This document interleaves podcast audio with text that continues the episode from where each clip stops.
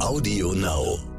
Ja, ich, ich kann vielleicht bei den Menschen, die mir eine E-Mail senden, ähm, so ein bisschen Transparenz geben und auch einfach, ja, so ein bisschen Menschlichkeit zeigen, ähm, wie denn meine Situation ist. Und ähm, gleichzeitig gebe ich mir selbst aber auch so ein bisschen die Freiheit und ähm, nehme mir so ein Stück weit zumindest das schlechte Gewissen, wenn ich eben verzögert antworte, weil ähm, ich so weiß, okay, die Menschen haben jetzt schon eine Info bekommen, dass es länger dauern könnte. Und ähm, so habe ich das Gefühl, ist es für beide Seiten ähm, ganz angenehm und manchmal sorgt es ja sogar noch für ein Schmunzeln. Wie? Um welche Mail geht's denn hier? Darüber sprechen wir gleich. Stern nachgefragt. Hallo und herzlich willkommen zu Nachgefragt, dem Stern Podcast. Ich bin Florian Güsken und freue mich sehr, Sie hier und heute wieder begleiten zu dürfen. Und jetzt gleich zu dieser Mail. Magdalena Rogel, die ist Microsoft Managerin, also die ist bei dem Softwarekonzern für die Social Media Kanäle verantwortlich, also für Instagram, Twitter, Facebook und so weiter und so fort. Sie ist damit sowas wie eine Top-Influencerin des Unternehmens. Aber Magdalena Rogel hat eben auch vier Kinder und die sind alle im Teenageralter, quasi mitten in der Pubertät. Und im Homeoffice ist das alles, also dieses Manager-Dasein oder Managerin-Dasein und das Muttersein, wie bei so vielen räumlich und zeitlich, ja, wie kann man sagen, verschmolzen und ineinander gefallen. Und das bedeutet vor allem Stress. Und Rogel hat auf diesen Stress mit einer ziemlich bemerkenswerten Art reagiert, nämlich sie hat in ihre Abwesenheitsnotiz in ihrem E-Mail-System einfach reingeschrieben, dass sie gerade Stress hat. Also dass entweder die pubertierenden Lebenskrisen haben und wenn dies nicht sind, dann die Eltern und dass sie Rogel deshalb länger braucht, um Mails zu verstehen, sehr sympathisch finde ich, und auch länger, um sie zu beantworten. Und deshalb bittet sie um etwas Geduld. Vor ein paar Wochen ist diese äh, Notiz oder diese Abwesenheitsmail dann bei Twitter und in anderen sozialen Medien publik geworden und hat für Furore gesorgt und hat für viel Beifall gesorgt. Und ich frage mich, warum hat Rogel das so gemacht? Ist ja ungewöhnlich, dass man sowas Persönliches in eine Business-Mail schreibt. Wie waren die Reaktionen darauf und wie hängt das damit zusammen, dass Rogel versucht, nach dem Prinzip der sogenannten Vulnerable Leadership zu führen? Ist ein englischer Begriff, bedeutet im Kern, dass man menschlicher führt, dass man versucht, auch ein bisschen verletzlicher sich zu zeigen als Führungspersönlichkeit. Ich freue mich sehr, über all das jetzt direkt mit Magdalena Rogel sprechen zu dürfen. Hallo, Frau Rogel. Hallo, Herr Güsten, ich freue mich. Ja, ich freue mich auch. Schön, dass Sie sich heute Zeit genommen haben. Ähm, lassen Sie uns über sowas äh, erstmal sprechen, was erstmal komisch klingt, über eine Abwesenheitsmail. Und äh, zwar haben Sie vor ein paar Wochen eine Abwesenheitsmail bei sich eingestellt, in die Sie ziemlich bemerkenswerte Sachen reingeschrieben haben, auf Englisch zwar, ich übersetze es jetzt einfach mal. Und zwar schreiben Sie da, lieber Sender, ich arbeite von zu Hause aus und zu Hause bedeutet in meinem Fall, ein Haus voller pubertierender Kinder, die abwechselnd Lebenskrisen haben. Und wenn die Kinder dann mal keine Lebenskrise haben, dann haben die Eltern eine Lebenskrise. Ich muss Mails dreimal lesen, um sie zu verstehen, und dann brauche ich drei Versuche, um darauf zu antworten. Für Ihre Geduld, so schließen Sie in der Mail, bin ich sehr dankbar. wow. wie wie kam es denn zu diesem Mailtext? Ja, ähm, also grundsätzlich erstmal gar nicht so ungewöhnlich, glaube ich. Wir alle nutzen ja ähm, automatische Abwesenheitsnotizen, wenn irgendwas ist. Aber ähm, normalerweise nutzt man das ja, wenn man wirklich abwesend ist. Also in meinem Fall nutze ich das natürlich, wenn ich Urlaube habe oder wenn ich aufgrund von ähm, Dienstreisen nicht erreichbar bin. Und ähm, ich habe das aber schon immer so gemacht, dass ich die Abwesenheitsnotizen versucht habe, ein bisschen unterhaltsam zu gestalten, weil ich das selber immer ganz schön finde, ähm, irgendwie ja auch so ein bisschen was äh, über den Absender der Ab Abwesenheitsnotiz zu erfahren. Und ähm, ja, jetzt äh, zu, zu Zeiten von Corona habe ich das natürlich nicht von Anfang an gemacht. Ich habe aber ja nach den, nach den ersten Wochen mehr und mehr gemerkt, dass ich einfach extrem verzögert bin, teilweise in Rückmeldungen und äh, mir vieles äh, oft über den Kopf wächst. Ich glaube, das Gefühl können ganz, ganz viele nachvollziehen. Ich glaube, das und, kennen viele, ja. ja, und so dachte ich mir, ähm, ja, ich, ich kann vielleicht bei den Menschen, die mir eine E-Mail senden, ähm, so ein bisschen Transparenz geben und auch einfach ja so ein bisschen Menschlichkeit zeigen, ähm, wie denn meine Situation ist. Und ähm, gleichzeitig gebe ich mir selbst aber auch so ein bisschen die Freiheit und ähm, nehme mir so ein Stück weit zumindest das schlechte Gewissen, wenn ich eben verzögert antworte, weil ähm, ich so weiß, okay, die Menschen haben jetzt schon eine Info bekommen, dass es länger dauern könnte. Und ähm, so habe ich das Gefühl, ist es für beide Seiten ähm, ganz angenehm und manchmal sorgt es ja sogar noch für ein Schmunzeln. Ja, ich glaube, dass äh, sie kriegen da viel Empathie, weil viele Leute das momentan eben genauso erleben und äh, man lacht dann da auch dazu, weil das mit den Lebenskrisen ist ja wirklich sehr plastisch beschrieben. Jetzt, jetzt, jetzt sind sie aber doch sowas wie eine recht hochrangige Microsoft-Managerin, zumindest hier in Deutschland. Und ähm, man fragt sich dann, wie sind denn die Reaktionen auf so eine so eine Mail, auch so eine englischsprachige Mail? Also wenn die das dann in im, im Microsoft in der Zentrale in da bei Redmond, Redmond ist die, glaube ich, ne? genau. ne? in der Nähe von Seattle. Ähm, wenn die das dann lesen, wie reagieren die da? Ähm, also erstens mal, ich bin gar nicht so eine hochrangige Managerin, ähm, bin eine ganz normale Mitarbeiterin. Aber ähm, wir, wir haben das tatsächlich ganz, ganz stark in unserer Firmenkultur verankert. Ähm, das, das Thema auch Empathie. Gerade jetzt ähm, eben in Zeiten von Corona gibt es da wirklich ganz, ganz starke empathische interne Kommunikation. Und genau dieses ähm, Thema, was ich damit ja eigentlich ähm, anspreche, wird eben von der Geschäftsführung auch ganz stark vorgelebt. Eben dieses Thema Transparenz und Empathie. Ähm, eben einfach sich selbst auch äh, ja verletzlich zu zeigen auf eine Art und Weise. Das ist ja auch so ein bisschen der Trend mit Vulnerable Leadership, ähm, was ja in den USA auch vor allem ein großes Thema ist, eben ähm, sich einfach ja verletzlich und menschlich zu zeigen, zu zeigen, hey, ich bin nicht unfehlbar und ich bin nicht perfekt und ähm, ich habe auch Schwierigkeiten und ähm, somit eben auch anderen Menschen vielleicht den Raum zu schaffen oder zumindest die Möglichkeit zu geben, ähm, auch ihre eigene ähm, ja Verletzlichkeit oder ihre eigenen kleinen Fehlerchen, die wir alle haben, Ecken und Kanten, sage ich lieber als Fehler, dass, dass man das eben transparent zeigen kann. Und ähm, meine Abwesenheitsnotiz ist eine von ganz, ganz vielen, die bei uns intern ähm, und natürlich auch nach extern kursieren. Also da gibt's ganz äh, viele äh, unterschiedliche Versionen und ich finde das einfach schön, weil es eben, wie Sie es schon gesagt haben, uns allen ja die Möglichkeit gibt, uns besser zu verstehen und auch so ein bisschen das Gefühl, hey, ähm, auch wenn es für alle unterschiedlich schwierig ist, sitzen wir trotzdem irgendwie alle in einem Boot. Aber das ist eine neue Kommunikationsform, die Abwesenheit-Mail, dass man sich dann da, da, da mitteilt. Aber haben Sie denn, es gab ja nach Ihrer äh, Mail, nachdem die publik geworden ist, gab es ja auch viel Reaktionen darauf. Sie haben da ja offensichtlich tatsächlich was berührt oder was angestoßen, wo die Leute sagen, ja, die Frau hat recht. Aber wie waren denn die Reaktionen bei Ihnen aus dem, aus dem Unternehmen ansonsten? Haben dann die Gab gab's da gab's da was? Kam da was? Ja, also ähm, ich ich muss dazu sagen, ich habe diese Abwesenheitsnotiz schon seit ähm, ja über einem halben Jahr, also wirklich schon sehr sehr lange und ähm, dass sie jetzt eben extern auch aufgegriffen wurde ähm, und eben so ein bisschen auch äh, durch durch das Social Web ging, ähm, das das hat mich selbst jetzt überrascht, weil ich die eben schon so lange habe. Ähm, die Reaktionen waren aber von Anfang an ähm, tatsächlich sehr schön und sehr positiv. Das ähm, hat mich selbst total gefreut gefreut. Ähm, ja, und, und vor allem intern gab es dann einfach oft so nette Antworten, so, ach Gott, und mir geht's genauso und äh, endlich sagt's mal jemand. Und ähm, aber auch extern habe ich schon ganz, ganz viele schöne Reaktionen darauf bekommen. Und ähm, ja, mich, mich selbst freut es einfach total, weil ich wirklich glaube, ähm, dass es uns allen hilft, ähm, wenn wir sehen, so, hey, ähm, niemand muss jetzt aktuell gerade irgendwie perfekt sein und natürlich auch nicht zu normalen Zeiten perfekt sein, aber jetzt erst recht nicht. Ich fand vor allem diesen Punkt mit dem, ich muss jede Mail dreimal lesen, bevor ich sie verstehe, total, äh, total gut, total gut. Das geht mir ähnlich. Ich muss Leute bitten, Sachen schon zu wiederholen äh, mhm. beim Sprechen, bevor ich sie dann äh, tatsächlich intellektuell halbwegs verarbeiten kann. äh, insofern kann ich das äh, total nachvollziehen. Dieses, diesen Begriff der Vulnerable Leadership, das heißt ja übersetzt ähm, verletzliche Führung. Können Sie noch mal erläutern, was das ist? Weil so ganz verstanden habe ich es nicht. Mhm. Gerne.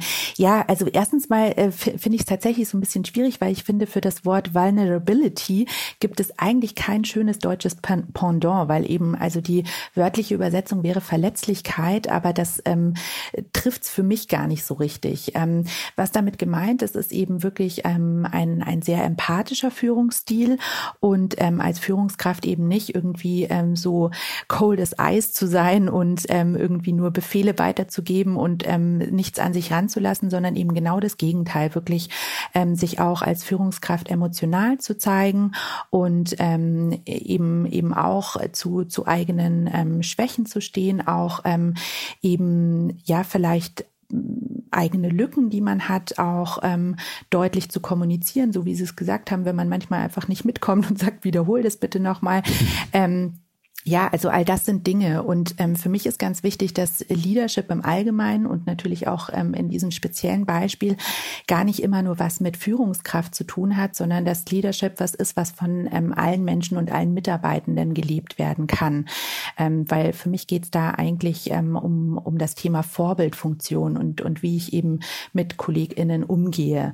Und ähm, mhm. ich mag dieses Konzept einfach sehr, sehr gern. Brene Brown, sie ist in den USA eine sehr, sehr bekannte Autorin Autorin und Rednerin. Die hat darüber auch ähm, ein Buch geschrieben und ähm, ja, ich, ich finde das einfach eine sehr schöne und ähm, auch absolut moderne und zukunftsweisende weisende Art, ähm, wie wir miteinander umgehen in der Arbeitswelt, weil ich glaube, dass uns das alle einfach zu besseren Mitarbeitenden macht, wenn wir auch einfach ähm, bessere Menschen sein können. Hm. Ich habe mich gefragt, also das klingt für mich auch total einleuchtend, weil ich Sie als Mensch oder Sie mich als Mitarbeiter dann ganz anders wahrnehmen oder auch quasi kompletter wahrnehmen.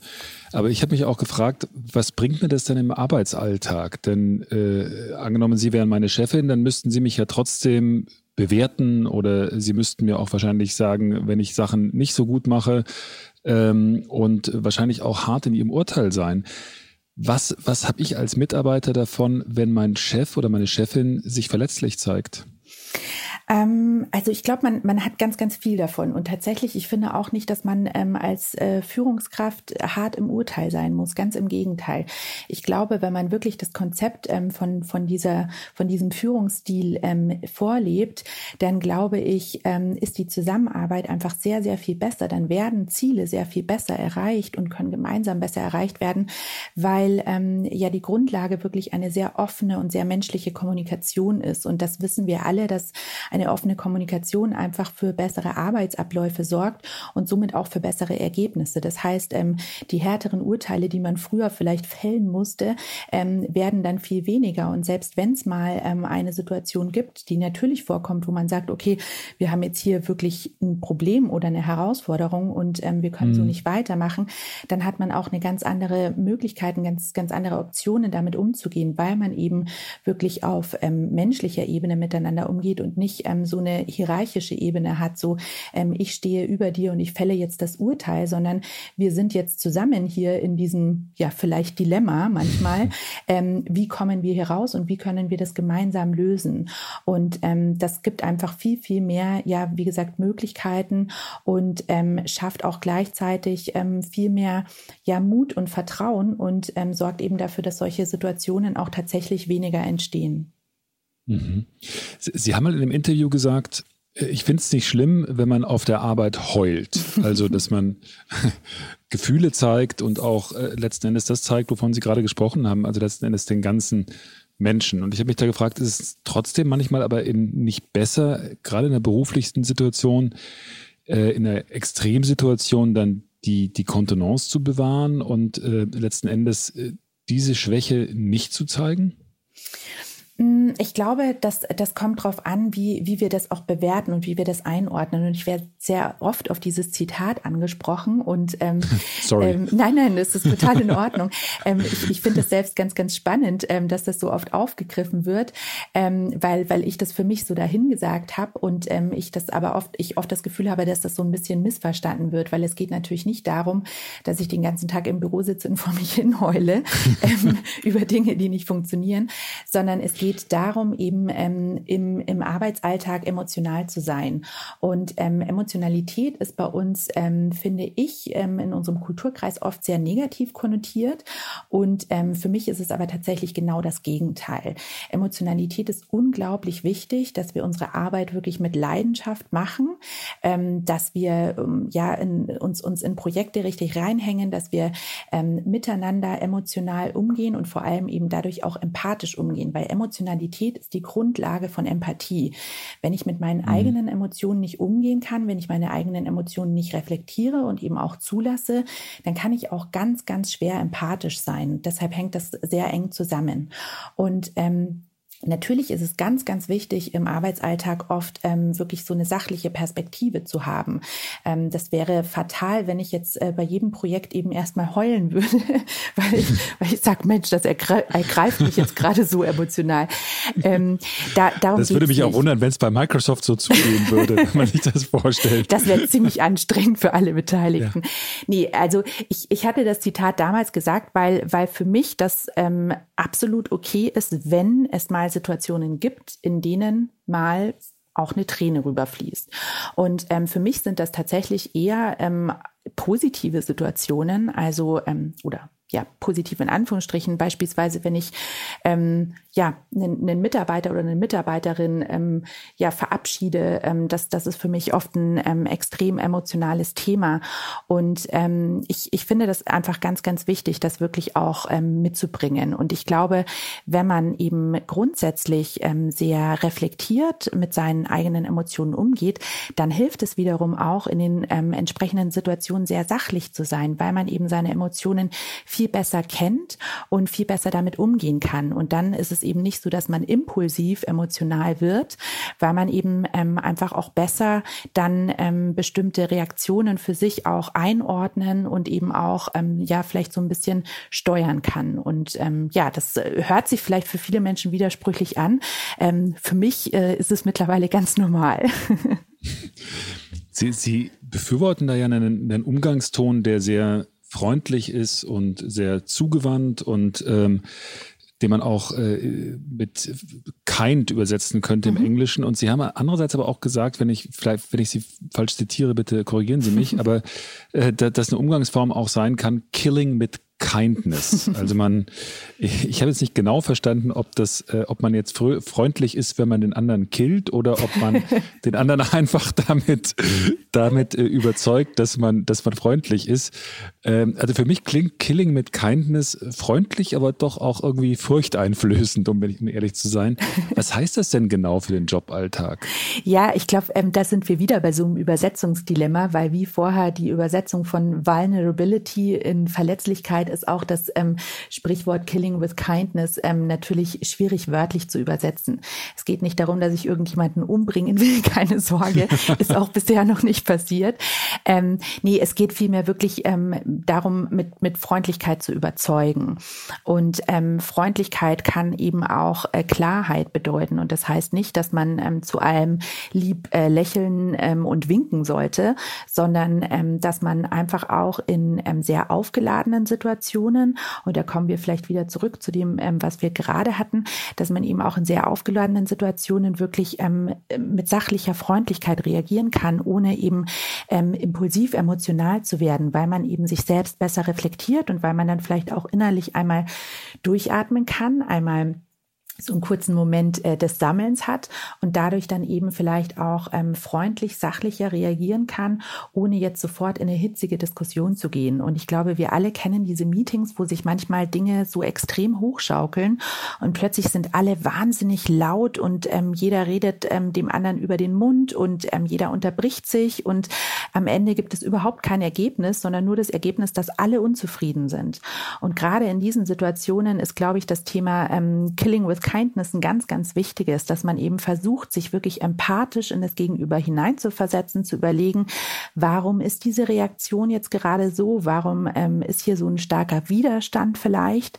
Und ähm, wie kann ich versuchen, die Person zu verstehen und ähm, vielleicht auch so besser von meinem ähm, Standpunkt zu überzeugen? Und das, das sind für mich alles Dinge, die eben mit dem Thema Kindness und ähm, in dem Fall dann auch natürlich Empathie zusammenhängen. Wirklich dieses ähm, Verstehen stehen und, und ähm, eben sich selbst dann auch mal zurücknehmen und nicht dem ersten Impuls nachgeben, sondern eben mit einer Freundlichkeit ähm, dann eher in solche Diskussionen reinzugehen.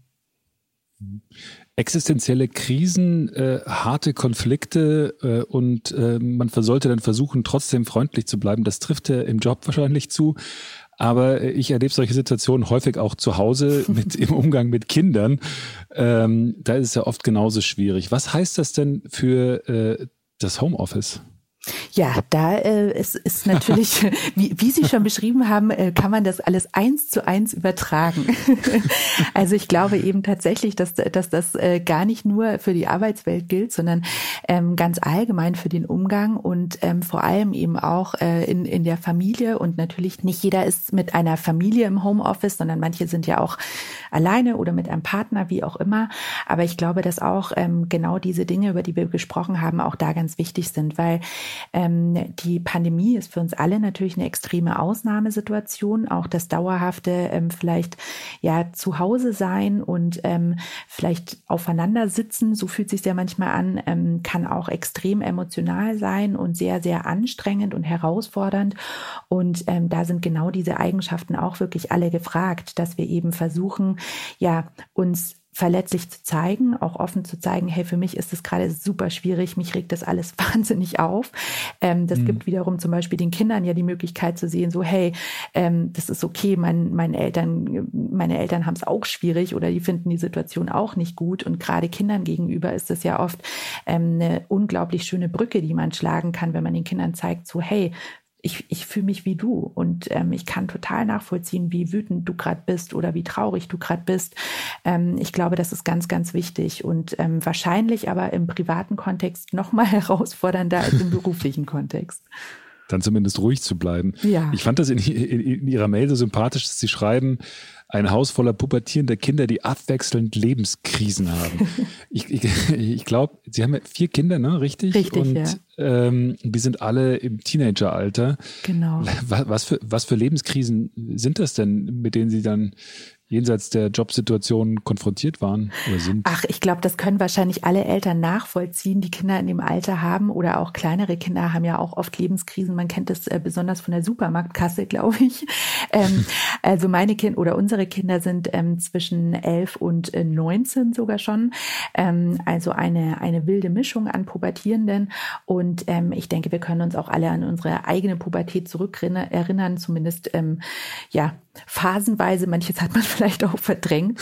Aber ähm, das ist natürlich grundsätzlich schon eine sehr herausfordernde Zeit, in der man mit sich selbst ähm, ja wirklich schwer, schwer umgehen kann manchmal, in der man sich selbst manchmal gar nicht mag. Und wenn dann eben noch so eine absolute Ausnahmesituation wie eine weltweite Pandemie dazu kommt, dann äh, kann man sich, glaube ich, ausmalen, wie schwierig das ist. Und ähm, die Pubertät ist ja auch eigentlich eine besondere Lebensphase, in der man möglichst wenig Zeit mit den eigenen Eltern verbringen möchte und möglichst viel Zeit eben äh, mit Gleichaltrigen, um eben dieses mhm. Erwachsenwerden, sich, sich ähm, ja auch, auch so ein bisschen miteinander auszutauschen. Das sind ja eigentlich ganz, ganz wichtige Dinge. Und ähm, natürlich fehlt das den Kindern aktuell. Und es gibt sicher Möglichkeiten, das auch ein bisschen mit auszugleichen, aber eben nicht komplett. Und dementsprechend, ja, sind, sind das einfach Krisen. Manchmal kann es einfach sein, äh, einer ist im Bad und der andere kommt nicht rein und das führt schon zu einer Lebenskrise. Ähm, oder eben, ähm, so wie wir das alle kennen, äh, die Technik funktioniert nicht so, wie man sich das vorstellt und ähm, deshalb kommt man im Homeschooling nicht hinterher. Ähm, ich glaube, da gibt es zig Situationen und ähm, ich denke, wie gesagt, alle Eltern können das nachvollziehen.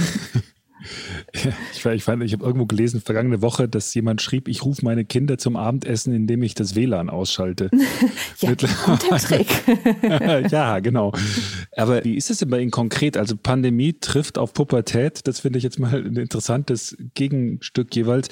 Wie machen Sie das denn? Haben Sie da bestimmte Regeln, damit Sie die latenten Konflikte dann irgendwie im Griff halten? Gibt's da, haben sich da in Lockdown 1 und Lockdown 2 jetzt sowas wie eine Prozedur entwickelt? Wie ist das? Ja, also ich glaube, ähm, das, das Geheimrezept haben wir leider nicht gefunden. Ich glaube auch, das gibt's gar nicht. Ähm, aber natürlich gibt es so ein paar Möglichkeiten, wie man, wie man sich das gemeinsam vielleicht ein bisschen einfacher machen kann. Ich merke bei uns, dass das Thema Strukturen ganz, ganz großes ist. Das gilt ja auch ähm, für, für alle erwachsenen Menschen, die im Homeoffice arbeiten. Äh, da ist es ja auch wichtig, dass man sich eine Struktur schafft, dass man einfach weiß, wann stehe ich auf und bestenfalls morgens vielleicht ein bisschen Bewegung mit einbauen und auf jeden Fall ähm, ein einigermaßen sinnvolles Frühstück und ähm, mhm. dann eben für sich aber auch einfach einen, einen Arbeitszeitraum ähm, definieren, von wann bis wann. Und das ist für die Kids natürlich auch wahnsinnig wichtig. Und ähm, gleichzeitig aber auch das Thema Pausen, also wirklich ähm, Pausen sich bewusst zu planen und die auch einzuhalten. Und da schauen wir bei den Kindern drauf, dass sie da natürlich dann auch wirklich rausgehen und ähm, sich ein bisschen bewegen, was bei Teenies nicht immer so einfach ist, weil das ja tendenziell das Alter ist, wo man viel liegt und ähm, eher vielleicht mit Netflix verbringt. Aber ähm, das, das versuchen wir schon einigermaßen auszugleichen. Und ähm, ja, natürlich versuchen wir aber auch so ein bisschen ähm, ja, Momente einzubinden in die Woche und in die Tage, die vielleicht so ein bisschen positive Unterbrechungen schaffen, dass man mhm. vielleicht dann mal gemeinsam abends was zu essen bestellt oder ähm, gemeinsam Film guckt oder ähm, unser kleiner Sohn baut jetzt gerade ein bisschen sein Zimmer um und ähm, hat so eine kleine Beschäftigung, wie er so ein bisschen, ähm, ja, sich ein bisschen ablenken kann. Und ich glaube, das ist einfach wirklich das, das Wichtige, einerseits eine, eine gute Struktur zu schaffen und andererseits sich aber auch positive Unterbrechungen zu nehmen. Hm. Das heißt, sind alle zu Hause. Also Sie sind bei Microsoft dann auch, äh, Sie arbeiten alle vermutlich momentan im Homeoffice oder wie machen Sie das? Mhm. Ja, tatsächlich. Also wir sind komplett weltweit ähm, alle im Homeoffice. Ich bin da auch sehr, sehr dankbar über die sehr ähm, strikte Regelung und, und die Klarheit ähm, diesbezüglich. Auch mein Mann ist komplett zu Hause. Auch, ähm, ja, wir beide mhm. eigentlich fast seit komplett einem Jahr. Und ähm, bei den Kindern ist es so, dass die beiden Älteren jetzt tatsächlich wieder im Wechselunterricht sind, weil sie beide in diesem Jahr den Abschluss machen und die Abschlussklassen haben ja eben ähm, das Wechselmodell jetzt seit ein paar Wochen und ähm, die beiden Jüngeren sind aber auch noch komplett im Homeschooling. Hm. Sie sind ja wenn ich es richtig gelesen habe, gelernte Erzieherin. Mhm. Also kennen sich durchaus aus mit Pädagogik. Mhm. Äh, wie, wie ist denn da Ihre Wahrnehmung? Wie wirkt sich die Krise auf Kinder aus oder kann man das dann gar nicht verallgemeinern und das hängt wirklich vom einzelnen Kind jeweils ab? Mm, also das, das hat natürlich ähm, ganz, ganz unterschiedliche Faktoren. Also grundsätzlich ähm, finde ich jetzt aus ähm, pädagogischer Sicht, ähm, ja, kommt, kommt das Thema Kinder echt sehr, sehr zu kurz, auch in der öffentlichen Diskussion. Und ähm, es geht immer sehr stark um die Schule und den Unterricht, aber ich habe da manchmal schon den Verdacht, es geht dann vielleicht eher auch um die Wirtschaftlichkeit. Ähm, und das, das sind natürlich ganz unterschiedliche ähm, ja, Situationen, in denen sich Kinder befinden. Also erstens mal, wie Sie angesprochen haben, das Alter ist sehr unterschiedlich. Also ähm, gerade Eltern mit ganz kleinen Kindern, da ist es ja eigentlich kaum möglich, Homeoffice zu machen ähm, oder eben nebenher zu arbeiten. Ähm, ich bin da sehr, sehr froh. Bei uns gibt es zum Beispiel die Möglichkeit, drei Monate ähm, Corona-Elternzeit zu nehmen. Also wirklich drei Monate voll bezahlt ähm, Elternzeit zu nehmen für ähm, ja diese Situation, um das dann auch irgendwie schultern zu können. Wow, ähm, also das, was das, was staatlich diese Krankentage sind, die da jetzt äh, zusätzlich ge gewährt worden sind, machen Sie im Prinzip drei Monate pauschal, dass man sagen kann, also Richtig. ich muss jetzt zu Hause bleiben und man darf das dann auch. Ja, ja. Und, und das, das, gilt für Männer und Frauen? Natürlich, ganz klar. Und ähm, auch für alle, die sich anders definieren. alle, alle oh, Entschuldigung, Menschen. vergessen. Nein, ja, um Gottes Willen. ja, also das, das finde ich eben ganz, ganz wichtig, weil ähm, natürlich muss ich sagen, ähm, ich, ich bin in vielen Dingen privilegiert. Also erstens mal privilegiert, dass meine Kinder schon groß sind und sich um vieles mhm. selbstständig kümmern können, sich auch selbst beschäftigen können. Ich, ähm, wie in unserem Fall jetzt auch sagen kann, ich habe hier mal ein Telefongespräch, bitte stört mich nicht. Das sieht mit kleinen Kindern natürlich komplett komplett anders aus. Mhm. Und ähm, zusätzlich ist, ist natürlich auch die ähm, Wohnsituation ganz unterschiedlich. Also auch wir haben das große Glück, dass die Kinder ähm, Zimmer haben, wo sie die Tür zumachen können und alle mhm. für sich ihre, ähm, ihren Videounterricht machen können. Aber ähm, das ist ja nicht die Realität ähm, in Deutschland. Und ähm, ganz, ganz viele Kinder müssen sich eben ein Zimmer teilen und ähm, haben nicht die Möglichkeit, sich zurückzuziehen und in Ruhe zu lernen. Ähm, ganz viele Eltern können nicht zu Hause im Homeoffice arbeiten, weil sie eben in Berufen tätig sind, wo kein Homeoffice möglich ist. Das heißt, sie können wiederum auch nicht ihre Kinder ähm, irgendwie unterstützen, geschweige denn beaufsichtigen. Und ähm, dann, dann ist natürlich auch das, das, ähm, der, der finanzielle Aspekt ein ganz, ganz großer. Also Klar. viele Kinder haben einfach nicht die Arbeitsgeräte, die sie eigentlich bräuchten, um sinnvollen digitalen Unterricht machen zu können. Ähm, auch wir mussten da aufrüsten, weil wir nicht für alle Kinder ähm, einen eigenen Laptop hatten. Und ähm, das, das ist aber eben für die meisten Familien nicht möglich, einfach so zusätzlich einen Laptop noch zu kaufen. Und ich glaube, das sind echt alle Aspekte, die wir, die wir gut im Kopf haben müssen, weil das ähm, extrem herausfordernd ist und ähm, für ganz, ganz viele Kinder einfach bedeutet, dass sie, dass sie im Moment entweder wahnsinnig allein sind oder auch einfach grundsätzlich extrem abgehängt werden. Und dadurch ähm, wird diese Spaltung einfach noch sehr, sehr viel größer. Und ich muss schon sagen, das bereitet mir extrem große Sorgen aus, aus pädagogischer Sicht und ähm, was natürlich dazu kommt. Und das ist dann halt der, der schlimmste Punkt ist, dass die Fälle von häuslicher Gewalt ähm, sehr, sehr stark ansteigen. Ich engagiere mich auch beim Deutschen Kinderschutzbund und ähm, mhm. das ist leider sehr, sehr erschreckend zu sehen, ähm, wie sich das entwickelt, ähm, weil natürlich auch ähm, ja vielleicht Lehrerinnen, ErzieherInnen ähm, oder auch ähm, Jugendeinrichtungen, die, die bisher vielleicht Dinge abfedern konnten oder auch einfach Dinge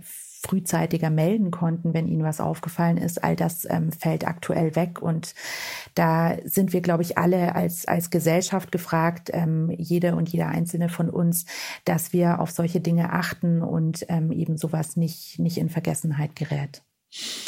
Die Frage ist ja auch eine von Teilhabe. Also wie kann ich letzten Endes in der jetzigen Situation tatsächlich an Bildung oder auch an dem, was Institutionen äh, auch an sagen wir mal, Beobachtung bieten. Also wenn mich ein Lehrer im Blick hält, dann heißt es ja auch, dass er durchaus weiß, vielleicht was bei mir zu Hause los ist oder es zumindest eher weiß, als wenn er mich nicht sehen kann. Mhm. Ähm, das, das ist jetzt so eine Frage, die, die vermischt so ein bisschen quasi ihre private Sicht auch mit dem, was sie als äh, Microsoft-Managerin auch, auch, auch, auch tun. Äh, es geht natürlich um die Frage, inwieweit Sie als Microsoft, welche Rolle Sie da auch jetzt in Schulen spielen und wie Sie da äh, vorgegangen sind, weil ähm, Teams äh, als, als Microsoft Tool oder äh, Microsoft Office 365 waren ja große Themen. Die sind in, in Bayern wird Teams ja beispielsweise mittlerweile eingesetzt äh, neben der äh, neben Mebis.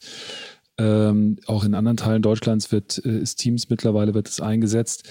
Und viele Eltern haben dann gesagt, oh Mensch, Microsoft, böse amerikanische Firma, die ähm, halt den Datenschutz nicht so genau und dann äh, guckt die NSA zu, wenn mein Sohn einen Deutschaufsatz schreibt. Ähm, wie haben Sie denn auf diese Kritik und auch die Sorgen von Eltern re reagiert, was jetzt ihre äh, das Produkt von ihrem Arbeitgeber betrifft? Mhm.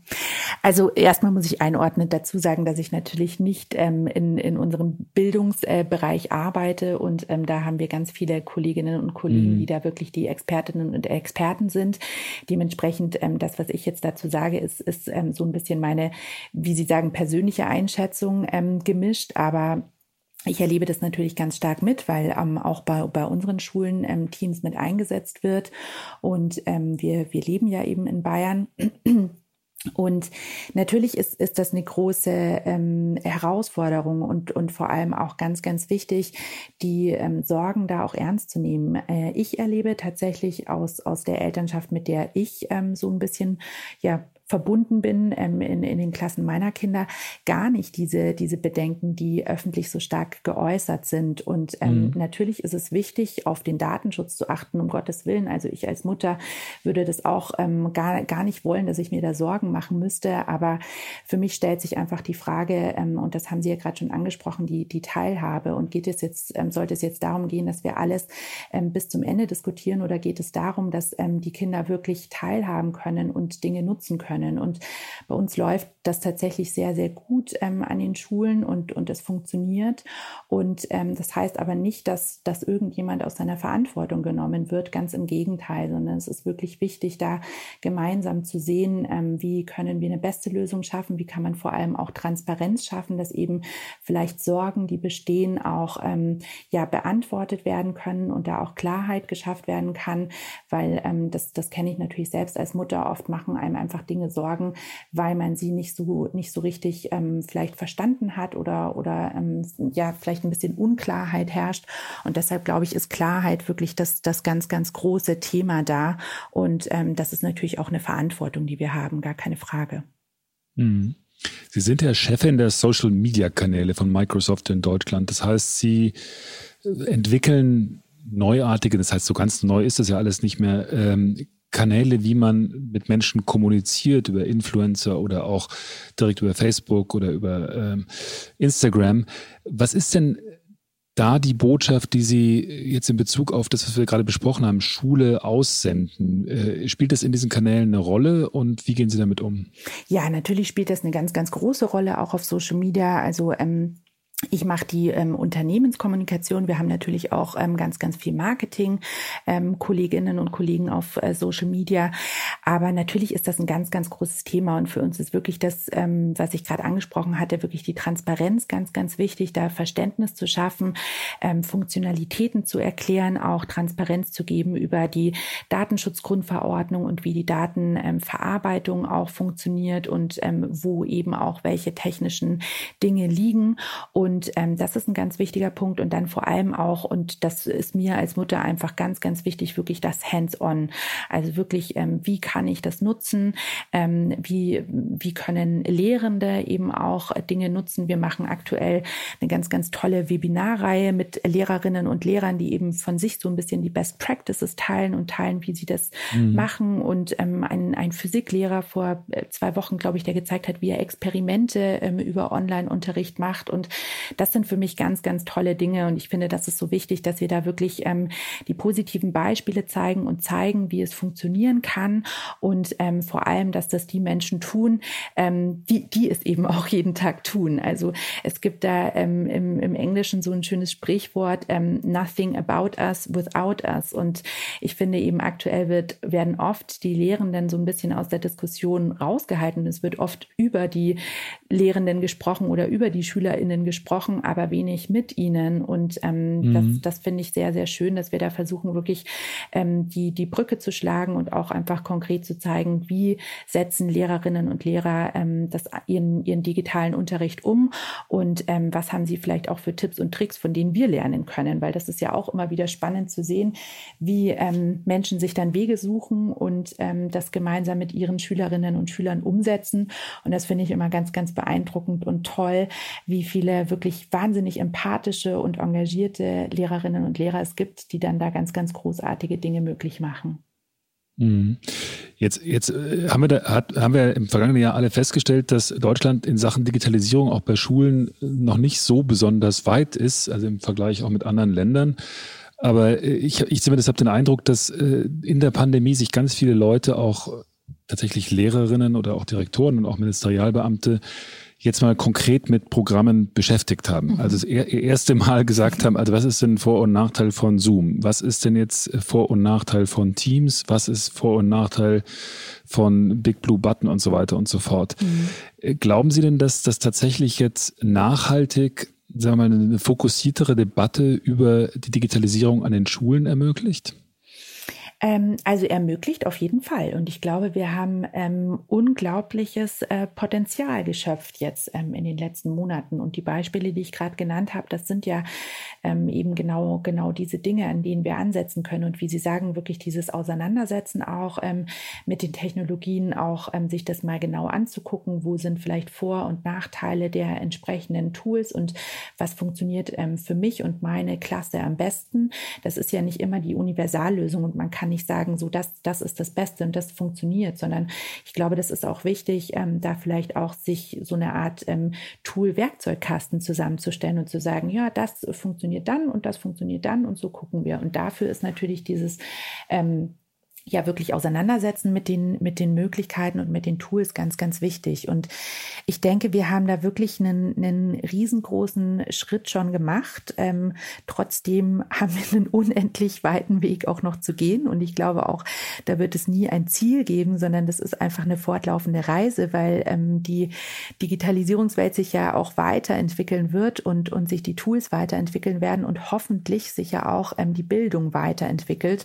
Und ähm, so so denke ich, wird es, wird es, wie gesagt, so eine, so eine fortlaufende Reise sein, ähm, auf die wir uns begeben sollten. Und ich hoffe einfach, dass wir diesen ähm, Schwung an Digitalisierung und dieses neue Wissen an, an Digitalthemen und Tools, was wir alle ja in den letzten ähm, zwölf Monaten nochmal ganz, ganz neu geschöpft haben, dass wir das auch wirklich mitnehmen. Ähm, aber das, ja, kann man, kann man jetzt noch nicht voraussagen und das hängt natürlich von ganz, ganz vielen Faktoren ab.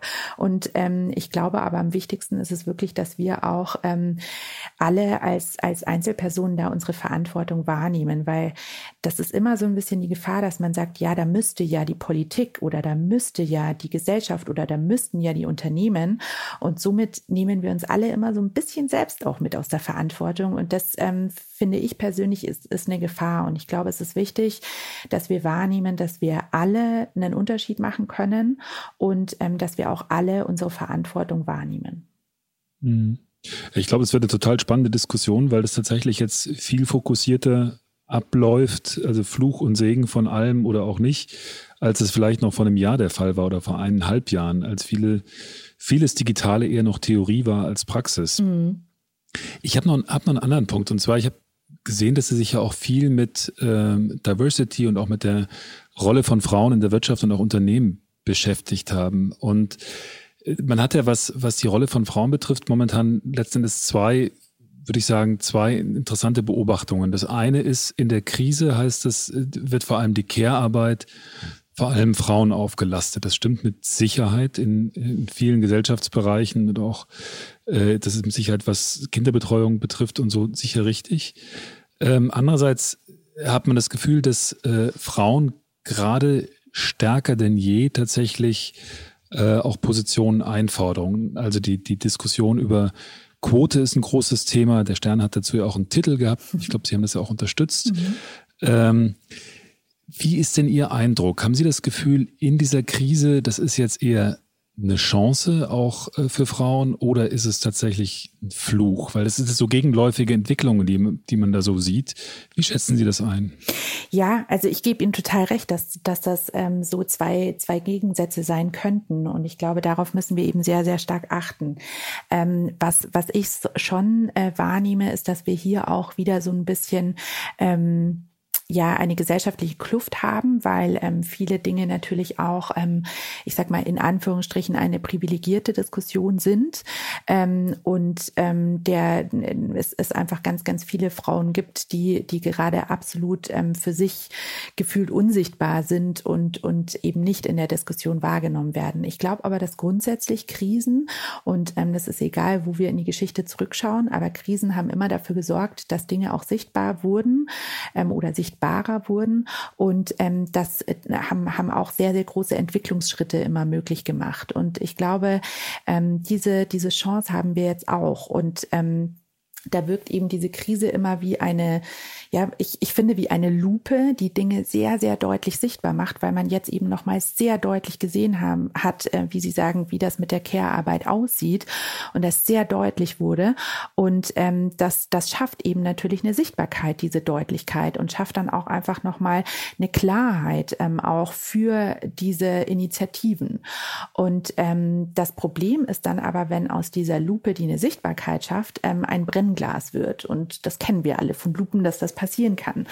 Und ähm, ich glaube, darauf müssen wir wirklich ganz, ganz stark achten, weil an vielen Stellen ist es ein Brennglas geworden. An, in vielen ähm, ja, gesellschaftlichen ähm, ähm, Punkten ist eben ein, ein Brennpunkt jetzt entstanden. Und da müssen wir gemeinsam schauen, wie wir das lösen können und, und wie wir da rausgehen. Aber ich sehe es genau wie Sie. Ähm, es, es sind viele extrem positive Initiativen entstanden. Und ähm, auch hier sind wir wieder an dem Punkt, ähm, wir alle als Einzelpersonen können dafür sorgen, dass wir diese positiven Entwicklungen ähm, wirklich mitnehmen und verstärken. Und ähm, wir haben aber auch die Verantwortung dafür zu sorgen, dass die negativen Sachen eben nicht verstärkt werden. Mhm. Jetzt zum Schluss würde ich noch gerne wissen, weil äh, Ihre, Ma ihre, ihre Mail, über die wir am Anfang gesprochen haben, die klang ja auch so ein bisschen erschöpft. So ein bisschen, Leute, hin und wieder bin ich einfach, da habe ich den Kanal voll, da kann ich nicht sofort reagieren. Was machen Sie denn, jemand, der äh, eigentlich ein Profi ist, auch in der Arbeit und Organisation und mit so einem Konzern auch wie, wie Microsoft arbeitet? Was machen Sie eigentlich, wenn Sie erschöpft sind, um dann wieder auf die Beine zu kommen? Gibt es da einen Trick, ich meine jetzt mal außer zu schlafen und möglichst viel Schlaf zu kriegen? Haben Sie da irgendwelche Mechanismen, Tricks, äh, wo man von Ihnen lernen könnte? Ich finde, das, das klingt immer so ein bisschen überheblich, was, was man lernen kann. Ähm, ich denke auch, das ist für jede Person ganz, ganz individuell, was, was da vielleicht hilft und ähm, was gut tut. Ich merke bei mir, dass es ganz, ganz wichtig ist, ähm, da wirklich äh, Vorsorge zu betreiben und dafür zu sorgen, dass es gar nicht erst vielleicht so weit kommt.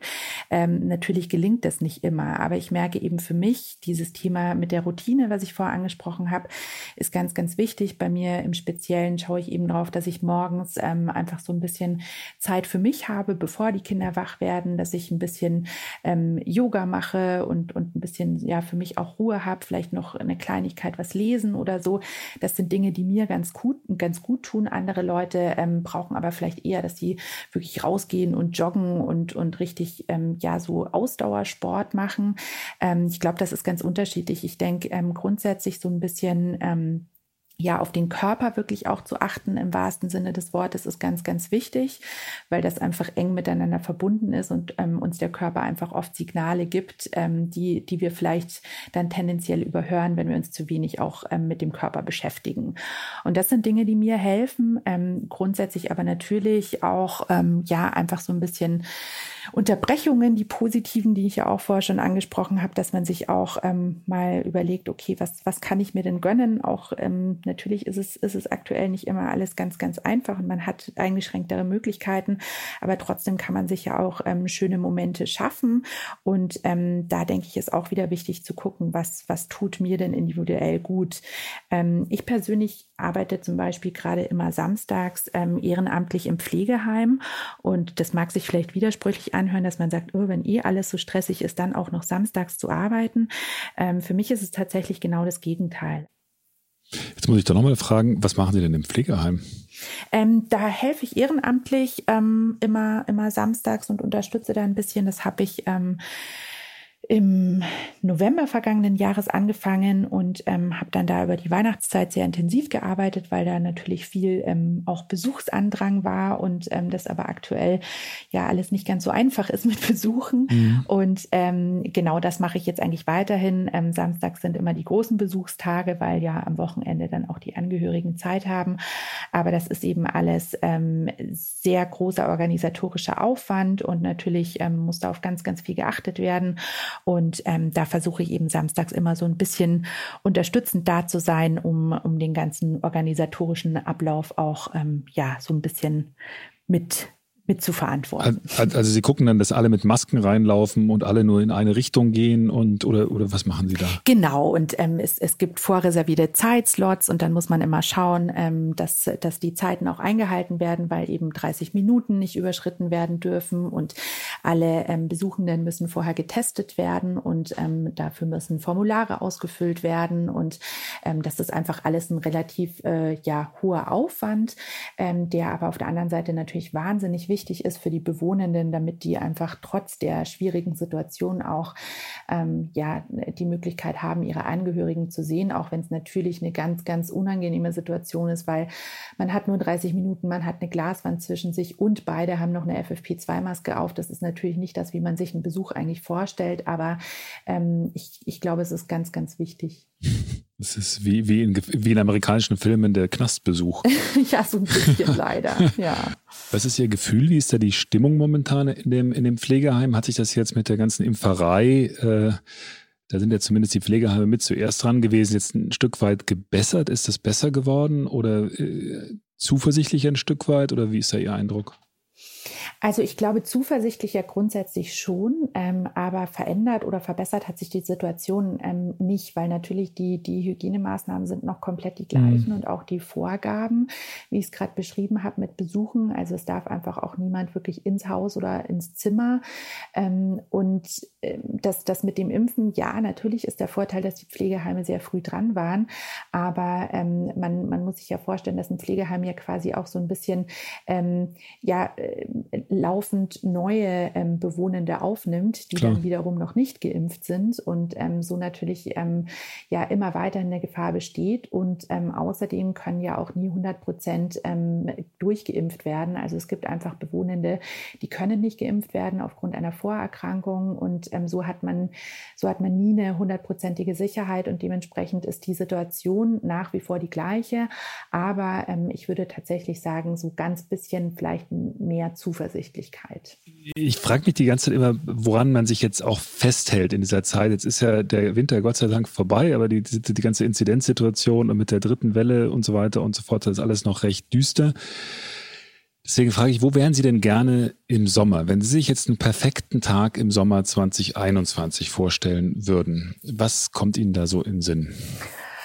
Also wenn es jetzt um einen perfekten Tag geht, dann würde ich sagen, ich würde wahnsinnig gern ähm, mit äh, ja, dem großen Freundeskreis im in, in Münchner Biergarten sitzen und ähm, ein, ein schönes, kühles Münchner Bier genießen und ähm, ja zusammen einfach äh, ähm, ja, sitzen und, und ähm, sich wieder unbeschwert umarmen zu können. Das ist was, was mir wahnsinnig fehlt, wirklich ähm, Umarmungen mit, mit Freundinnen und Freunden.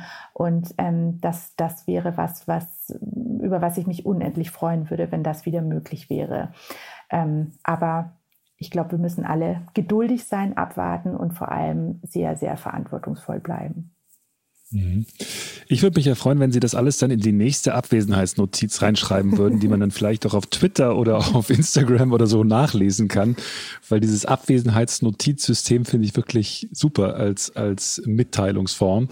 vielen, vielen Dank für das Gespräch. Äh, das war sehr aufschlussreich äh, und total interessant und ich wünsche Ihnen jetzt für die nächste Zeit alles Gute und ähm, vielleicht können wir uns ja im Sommer und bei der nächsten Abwesenheitsnotiz dann wieder mal sprechen. genau. Vielen, vielen Dank. Genau so machen wir es. Vielen Dank Ihnen für die Zeit und für die schönen Fragen. Hat mir großen Spaß gemacht, der Austausch. Super.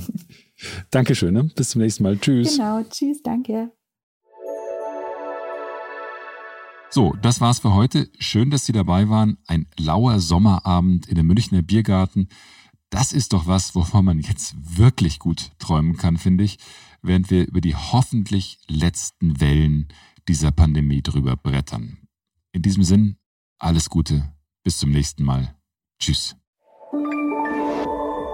Stern nachgefragt. Dieser Podcast ist Teil der Initiative Zeit, die Dinge neu zu sehen. Audio Now.